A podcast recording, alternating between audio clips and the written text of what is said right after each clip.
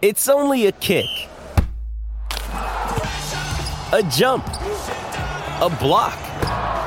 It's only a serve. It's only a tackle, a run. It's only for the fans.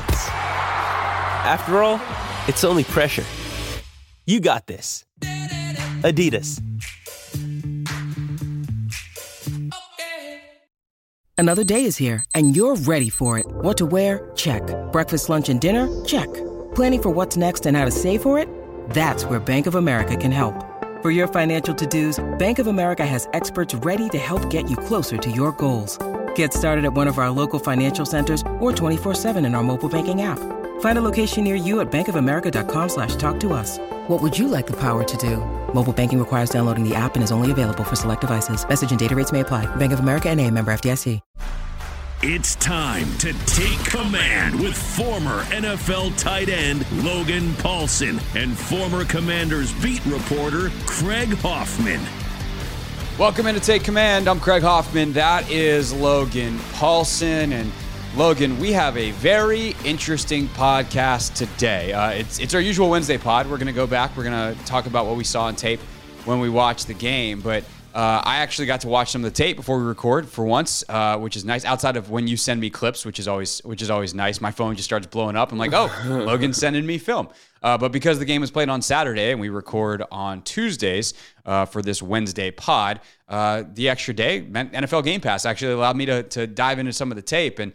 I think some of the things we thought uh, coming out of that game may not be true, and I'm excited to talk about them, uh, and not not necessarily in a great way uh, on certain things. So I'm excited to, to get into this tape with you, see what you thought about it, and we will do obviously offense, defense, uh, and and the like as we go. Also, gonna kind of look at it through the lens offensively of what will we do in terms of building a game plan moving forward for this team, uh, presuming Carson Wentz is at quarterback. Uh, we'll also let you know a thing that is always very fun in podcast land for those of you that are uh, listening on Wednesday. We recorded this uh, morning on Tuesday, so Ron Rivera has not spoken yet to the media. Uh, he is expected, by all accounts, to name Carson Wentz as a starting quarterback. I'm assuming we're going to operate uh, under that premise. But Ron, as we're recording this, hasn't actually officially announced yet. Uh, and that press conference is about three hours from right now. So hopefully, uh, Logan, he doesn't say anything crazy because otherwise we're going to look very silly.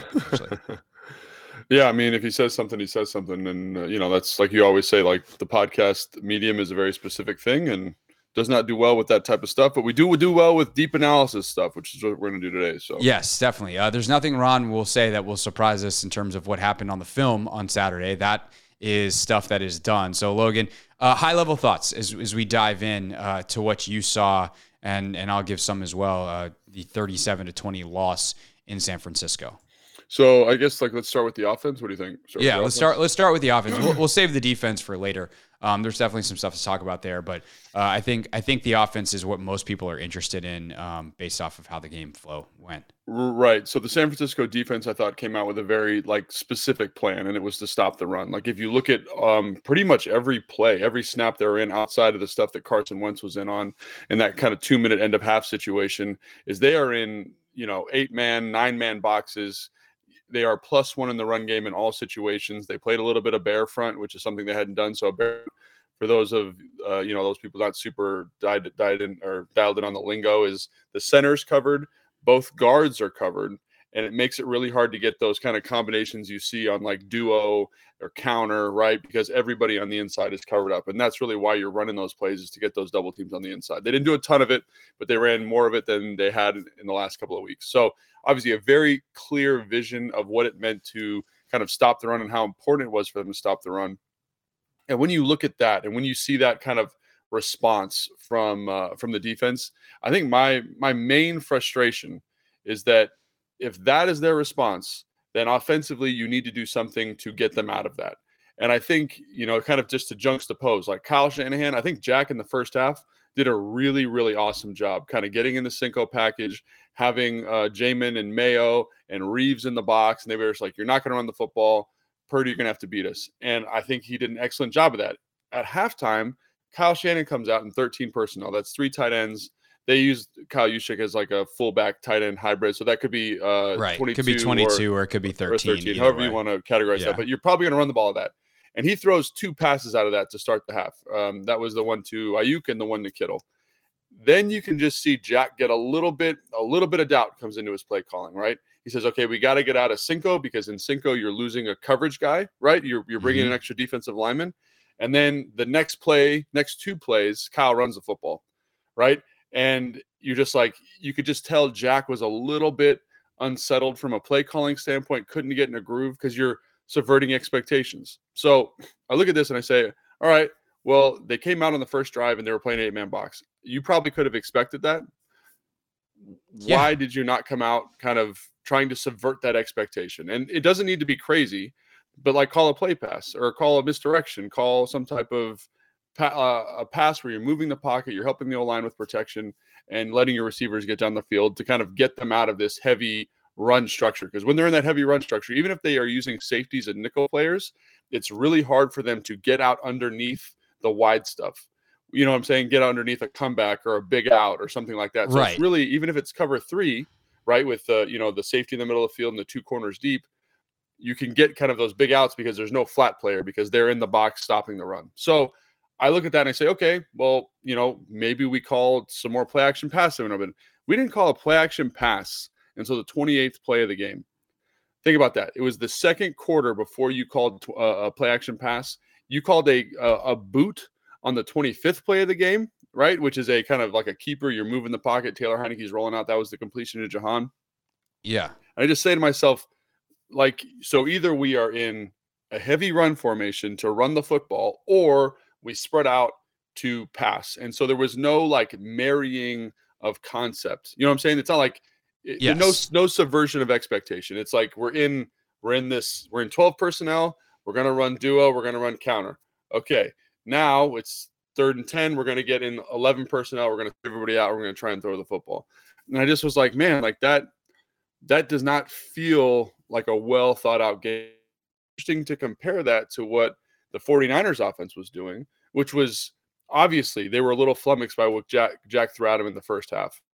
Seven Right. points. And then for them to come out in the second half and kind of say, all right, let's flip this on its head and start kind of getting into some different personnel groupings, get Jack off his game. And Jack did a pretty good job settling in after those first two drives, but basically they scored 14 points on those two drives in the second half, right? So it was 21 Right. And then they got to- some bad field. Yeah. They got some Yeah, bad then- field then- then position was- and, and, you know, field goal after field goal. Um, I mean, at the end of the day, like six drive or sorry, seven drives in the second half for the 49ers. They scored on six of them, but like some of those started in scoring position and ended in field goals. Those are wins for the defense. Yeah, that was crazy because like I was like, you know, kind of charting it, just trying to get a feel for the game because that's the thing you come out of it. And so you had a starting field position um, of the 12 yard line, the 26 yard, and the 33 yard line, and all those were field goals. You know what I'm saying? Like it's just it's it's crazy to think about. And then you had the uh, the um, the miss fourth down, and that gave them on the 35 they started that drive. So again, Right. to, to have all of those kind of difficult field positions uh, situations for the defense, I think we'll talk about that more when we're talking about the defense. But overall, I think Jack called a pretty good game and did a good job of keeping the commanders in it. But when you look offensively, you say, man, there are some limitations here that are a little bit frustrating. They're they're they're frustrating to watch. It's frustrating to kind of say, man, like you need to call a perfect game. And and again, to kind of defend the philosophy that Scott brought to this game, B Rob wasn't running as downhill as I would have liked him in this game. I didn't feel like Yeah. he understood the sense of urgency. Like he he ran well, but against this defense and how fast they are, you need to get three. Like getting three is a win, and that Yeah. needed to be emphasized to him throughout this week. Right. You know? So yeah, I, that actually leads me real quick. I'll just interject one thought here. Um, that leads me to my number one takeaway from the film that I watched. Fred Warner is freaking ridiculous. very good. That dude was everywhere, and he it was like hole opened up, and against most teams, it's a hole, and Brian Robinson's like, "Hooray, let's go!" And instead, Fred Warner's there, and part of that is what you're talking about with the play calling. There's just too many dudes to block. Like the, San Francisco's not only plus one in the run game, the one that they were able to keep free is Fred Warner, Yeah. who's incredibly powerful, was able to meet Robinson in the hole and not get run over. uh, which is saying something because Robinson runs everybody over. He always falls forward, but the speed to get there and be on balance and like not try to tackle him from the side, but be able to take him head up. Robinson like kind of didn't know what to do with that, and, mm-hmm. and it's one of the first times that I've been, I, I felt like Robinson looked like a rookie. Like he looked like a guy who's coming back from something earlier in the year, mm-hmm. but he looked like a rookie a little bit in this one just because he needed to just put his head down and bowl forward. And like, yeah, Fred Warner's in the hole. Try to run him over, fall forward get two yards. And instead, he would try to dance. And, you know, you're not going to dance with Fred Warner. He's a better dancer. Um, he's too fast, he's too quick.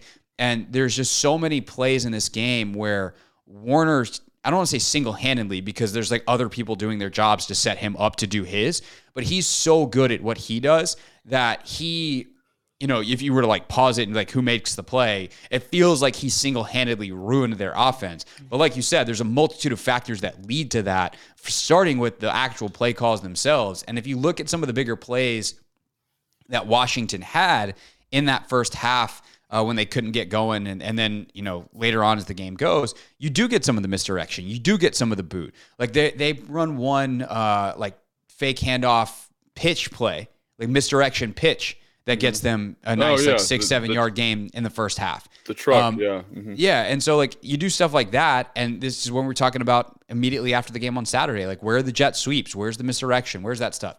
You do that just often enough, and maybe you can get Fred Warner to lean the wrong way or to second guess himself a little bit. Because when you come when when you come with a as predictable game plan as they did, where it's like you you pause the film pre snap and you're like they're probably going to run it here and San Francisco's lined up for it. There are no holes. Like these aren't good yeah. angles for the double teams. These aren't good angles for the individual blockers.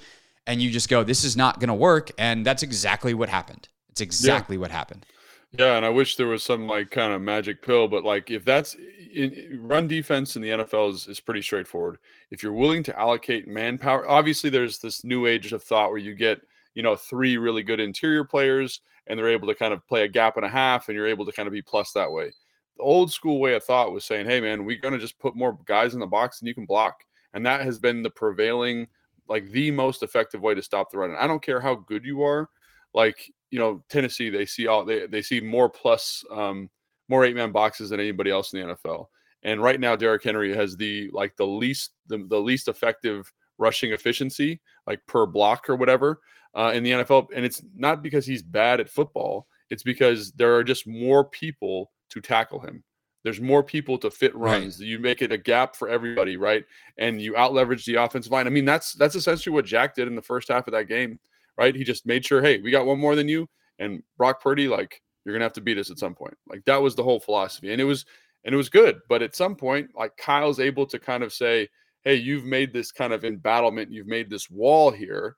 Let's now now David Mayo go run with George Kittle. Yeah, go run with George Kittle or um or Darrick know, Forrest. You go run with George Kittle. Let's flip the formations. Let's flip the yeah. personnels. Let's and then you Jack is starting to think and a little bit reactive to the personnel stuff which is what you want to do as a defensive coordinator. And then all of a sudden, there's some stuff that opens up, right? And I do think, again, we'll talk about this more with the defense, but I do think missing Cam Curl was a huge deal, Enormous. right? Really, really big deal. And like two of the t- two of both of George's touchdowns, I think probably don't happen if Cam Curl's in the game. We'll talk about that more when we get there. But overall in the offense, I don't, and this isn't like the finishing thought or anything, but they did the, the the the San Francisco game plan was very clear, and I and I also want to point out that they did some cool stuff from like a cover three rotation standpoint. So like when they did bring the jet sweep, you're doing that to kind of hopefully move the linebackers. Basically, say you have to account for this. Here's a mm-hmm. shuffle. Mm-hmm. Here's a delay. And what they did is they would just rock and roll their safeties with the jet sweep. So the linebackers in the front, no one had to adjust. So it was just like we knew this was an issue for us. We're just going to be nice and stagnant in here and let the safeties adjust around the jet sweep action, and it worked really, really well. And also the number, the safety for them, number 29, is a very good football player. He was often the extra guy in the box for them. Um, yeah. He did an excellent job as well. So yeah, he's you know, going Fred, to Pro Bowl for a reason. Yeah, Fred Warner's excellent. He did an excellent job, although he did have bad eyes on the touchdown to Jahan. But I, I think that that, in conclusion, that was the thing that I found most frustrating is this they presented to you they, their game plan on the first play of the game and they confirmed it with the second play of the game. And your response was to say, we're just going to continue to run into this and we're going to bring more people into the box and they're going to add one more person. And we were always going to be minus one in the run game versus a front that's very good against the run anyway, irrespective of plus one. And there was no no effort, seemingly, to get out of that. Now, to Ron's credit, you're in that game seven nothing at halftime, right? And even after Yeah. they scored the second time or third time, it's 14 to 21. So you're still in it, right? So obviously this game plan has some merit, especially with the defense playing as well as they did. But the second you make a mistake, the second you falter, the second there's an issue, it, it falls on its face. You know, it's interesting you mentioned that and bring Ron into it because up until right now, literally right now, thinking about this in this moment, um, I was fine with like the fourth down going for it, all that kind of stuff. If that's your game plan, you have to punt there. Yeah. Like The- the second this is kind about. yeah, the one that they give the ball up at the 35. Like if you're going to play that style, you can't mix and match. And like this is the problem is like they decide they're going to do something and then they don't really fully commit to it. Or there, there's just like a uh, an ounce of like, oh, well, we still want to try this. And it's like, no, you have to you have to have a cohesive plan. You can't play super conservative and then when it comes to fourth down in your own you know, in your own area, uh, you're like, by the way, you're in like green zone there. Like Yeah. it's not, it, you're at, you're inside the 40 yard line. Strike zone, Um, sure. Yeah, you're in that strike zone. Like you can't decide then that's the time we're going to be aggressive. If you're going to play the, we're going to live with running it, keeping it close and hope that Taylor can pull something out at the end game plan, then do it. Mm-hmm. And, and so like, I don't mind the call to go for it. I hate the play call as we've we discussed it at length on, on Saturday, but you know the the lack of cohesion and kind of the lack of detail in the strategy I think is a problem and and it goes to some of the more offensive specific stuff too of like how they use their personnel like we've talked a lot which is not exactly uh, next level analysis right? That they need to get Terry McLaurin the football more right? Like how do you game plan touches for him? How do you get the screens? How do you get him on a reverse? How do you get him on a jet sweep? What whatever it is he's got to touch the ball more because when he does uh, good things happen. But also like how are you deploying your personnel otherwise? Why is logan thomas trying to block nick bosa multiple times in this game like there's just certain stuff that if, if i'm thinking you know if we if we put it through the lens of like what am i what is my offensive game plan i would be like we're taking seven step drops out we're not mm-hmm. calling anything where logan thomas has to block nick bosa like it's one thing to chip but like I, and I, you'd have to tell me how much of the playbook this eliminates. And I understand like tight ends have to block certain things, but like there's Yeah. just some there's just some weeks where you're just setting yourself up to fail. Like mm-hmm. quit putting guys in situations that are not good for them. And that idea would probably save you a lot of pain.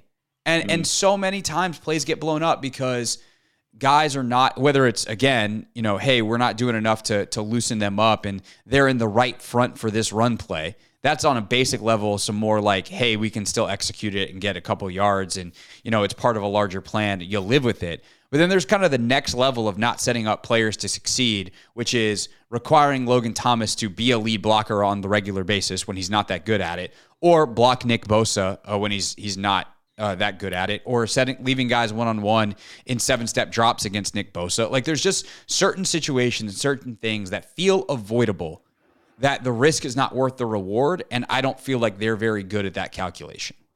Yeah, you know, and, and uh, to kind of just flesh out that that idea a little bit more, I do think Logan Thomas as like a fullback or like a sift blocker does like he, he's he's competent in that area. Like he's maybe not you know the best fullback of all time or whatever, but he's like when you look at him and you say as a blocker, like what's he good at? Like he flatbacks uh, a linebacker uh, later in the game off a counter. You know, like he comes around Mm. and pops some guy, and he's he's got good coil from the hips. He's not super consistent with his effort, but I think he's like if you're gonna have him do something, that's it. The one that I find a little bit frustrating is you get in 13 personnel, um, which is three tight ends, and you line them all up to the left to run duo, which is a very common thing to do because basically you kind of mess with how the defense has to gap it out. Um, and so at some point, someone's gonna have a one-on-one, usually in that with Nick Bosa, right? Like that is not good. And if you want to run duo, if you want to run something like that, like there's other ways to do it, right? You can bring them across in motion, you can do all this stuff. And I think maybe after the first play of the game, they ran uh, San Francisco ran a little bit of a line stunt. Mhm. And, that's something um, Ron mentioned in the post game. Is like part of it was what San Francisco did, and let's let's also like Yeah, quick interjection. San Francisco's great. They Yeah. they mess up everybody's run game. However, Yeah. Yeah. And so, and they didn't run it as much as I thought. I, I remember leaving the game thinking, yeah, like, you know, they did that one time and then they only ended up doing it twice. But I think it's enough to kind of put it in your head as a play caller to be Mhm. like, okay, now we have to account for this. So the way to account for that is just say, hey, we're going to line these dudes up where they're supposed to be and they'll be able to handle the movement. And the and the process of that is pretty sound, right? They'll just if they're going to stunt, everyone's going to wash it down. Brian Robinson's going to bounce it out. He's going to be one on one with the corner. That's what you want, right? And when you're scheming up runs game stuff. But I I do think that you could have kind of been intuitive about it and said they didn't they just did it the one time. They did the first play of the game and then they didn't do it the until like the third quarter.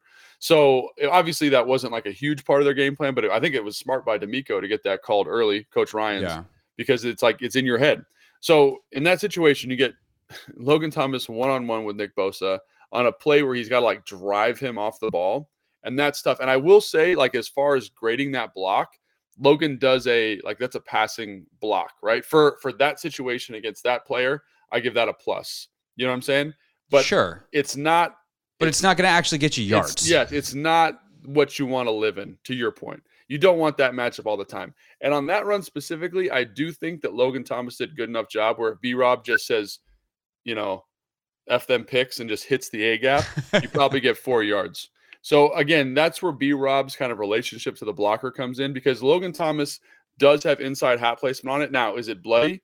Absolutely. But if B Rob just crams it in there, even if even if Bosa's on his legs, that's a three yard gain because the double teams did a great job creating movement. So there, that's again, we're kind of like your player, your stud, your guy that you're, you know, your horse that you've been riding this whole season. And B Rob didn't have the best game when it came to that type of stuff. And I really think he just didn't. He's a young player, and I don't think it didn't seem to me that anybody communicated to him the type of game this was going to be. Get downhill.